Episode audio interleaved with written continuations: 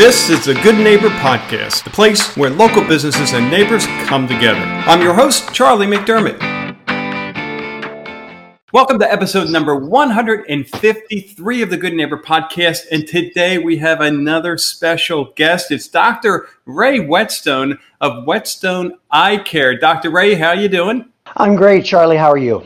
I'm doing great, and I'm really excited. We've been trying to pin you down for weeks, if not months now, because I said to Barb, for our listeners, my wife, I said, we got to get Dr. Ray on here because I got to tell you, when we moved from Pennsylvania to Florida, and I was looking for an eye doc, and and we, I can't even tell you how we ran across you, but you know, I was used to the old days of of a lot of pain associated with visiting the eye doc.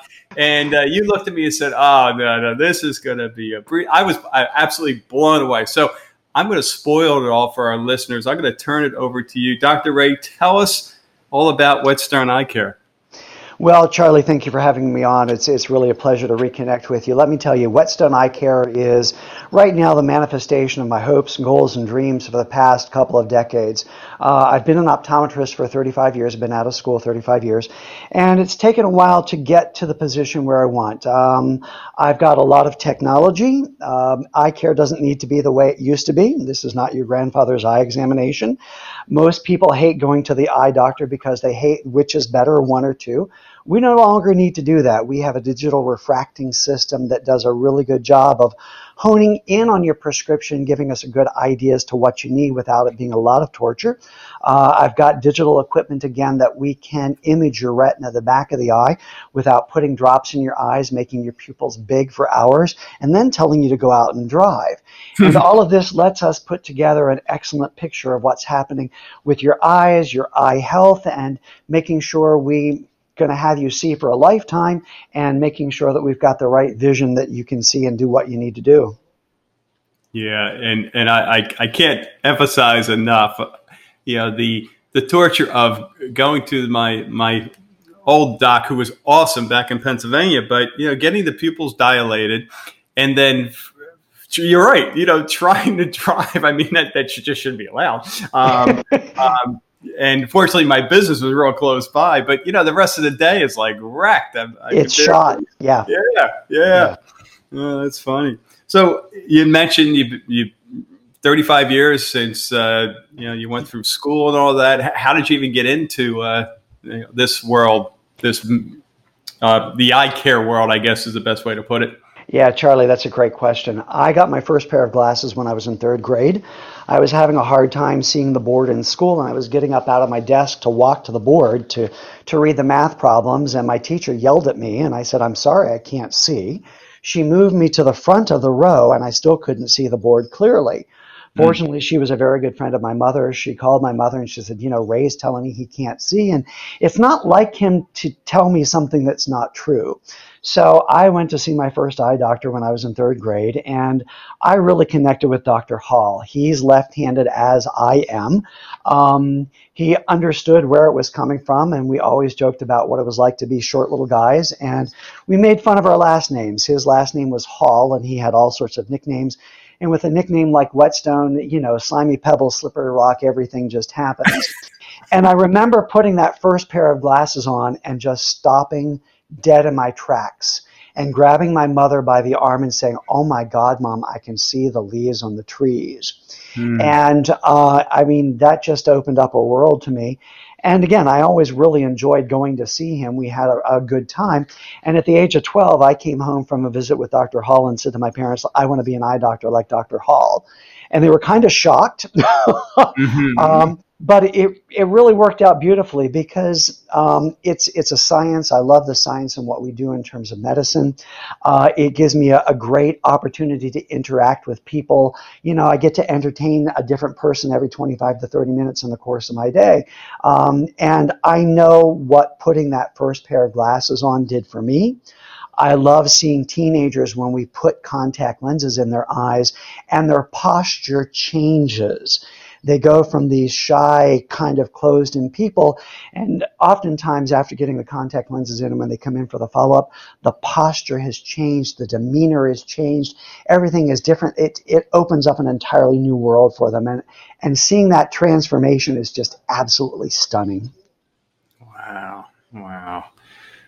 How about uh, your day to day life in the office? What kind of myths do you hear, maybe one or two, that you can dispel for our listeners? Well, the big thing that we get into is, you know, people will say to me, "Oh, you're you're just an optometrist." Well, yes, I am an optometrist, but the way optometry has evolved, and I've stayed with it because, again, I love what this allows me to do you know, it's the least invasive doctor visits you're ever going to see.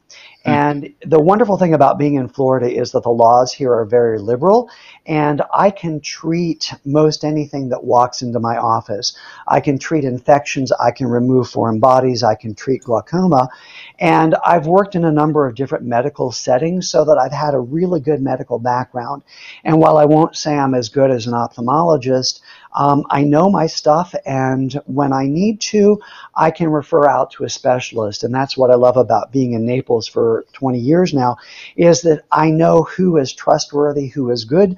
So if I need a surgeon to send somebody to, if I need a retina specialist to send somebody to, um, I've, I've got a good network of people that I've connected with, so that while I may be just an optometrist, yeah, no, I practice medicine to the highest degree that I can in terms of my profession. And we as optometrists are able to do just about anything that an ophthalmologist can do, short of doing surgery. Wow, wow. So you're a Pennsylvania boy, just like me, although you you come from the other side of the state, the, the Steelers side, I call it. You I'm got it. Black and gold, and then blue and white from the uh, Pennsylvania State University. Although I will admit, I was a Steelers fan in my youth because the Eagles were so dreadfully, ridiculously poor. Um, uh, but how did you end up uh, down here in this wonderful world? Well, I went to optometry school in Boston and I fell in love with Boston. It was a great place to go to school and I got a job offer to go to Cape Cod and everybody says, "Oh, wow. Yes, the Cape is beautiful 2 months out of the year, but the other 10 are really kind of awful." And after five years of long, overcast, miserable, gray winters, I said, you know, I've had enough of this. So I decided I was going to move to someplace warm. I went to Arizona. I have family in the Phoenix area. Mm. Went to Phoenix, drove down to Tucson, fell in love with Tucson, and thought, wow, this would be great. But driving back to Phoenix, I said, yeah, there's no water here. So hmm. um, I connected with one of my best friends from high school. He moved to St. Pete literally two weeks after we moved out of high school and came down to visit him and went, yeah, Florida, this is where I want to be. So October, it'll be 30 years ago. Wow. Wow. Yeah, this is, I, I had the same uh, aha, came down here one time and said, yeah, see you, uh-huh. Pennsylvania. Uh-huh. oh, yeah. And my nieces and nephews loved it because they were like, yeah, spring break with Uncle Ray. Doesn't get any better than that. Wow. Uh, you got it. Yeah.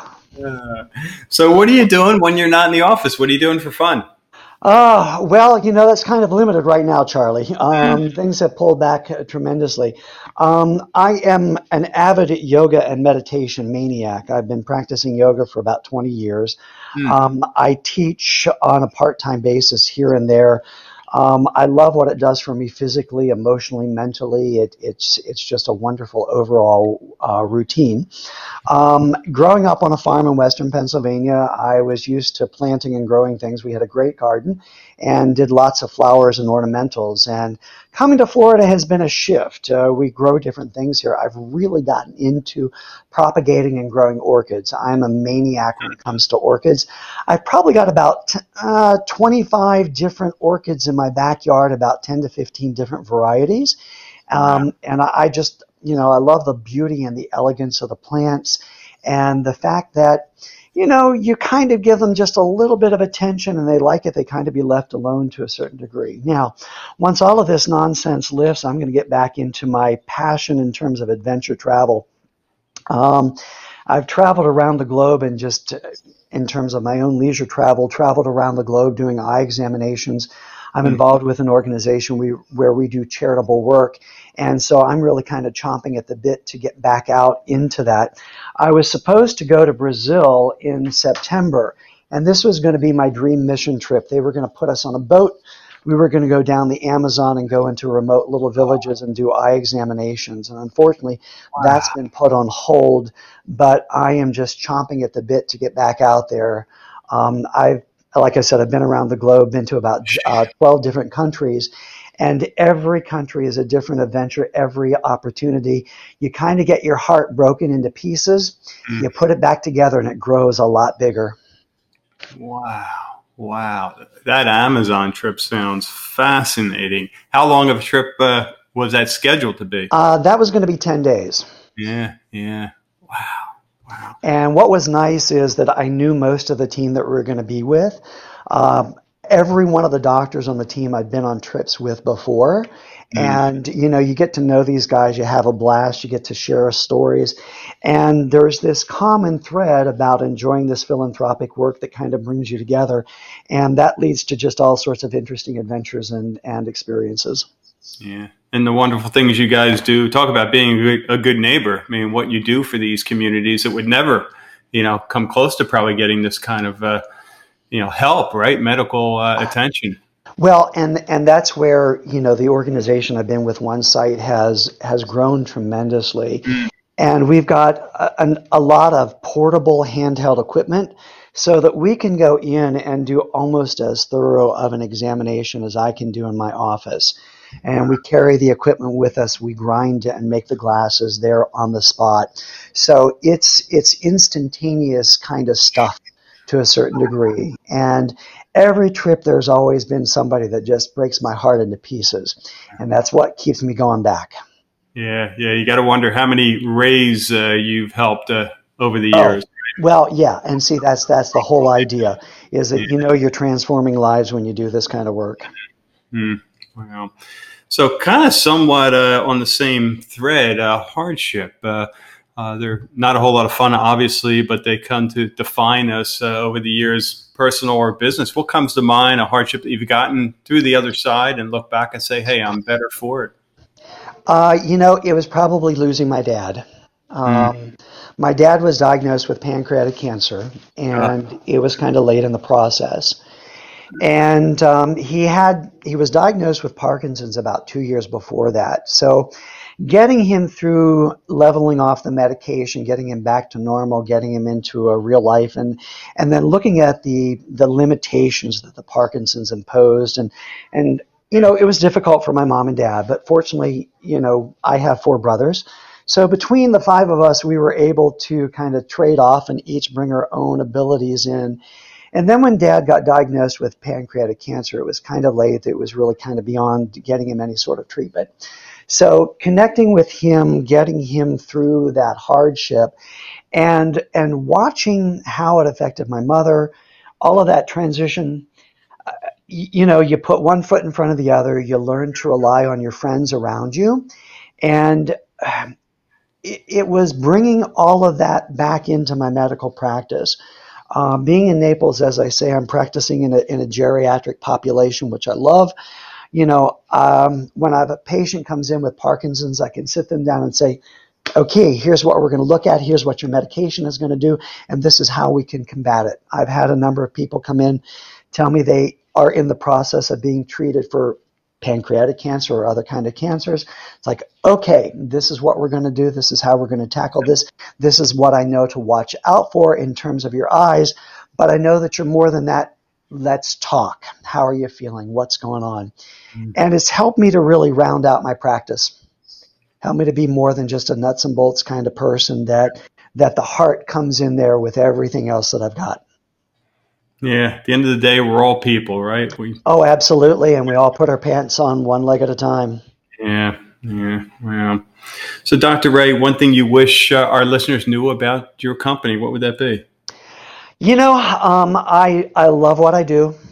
Um, coming to work every day is, a picnic. It's a delight. Um, the eye is fascinating. Poets will tell us the eyes are the window to the soul. and they really are the window to the body at the same time. By doing a thorough eye examination, we can see what's going on in the body. We can oftentimes pick up diseases.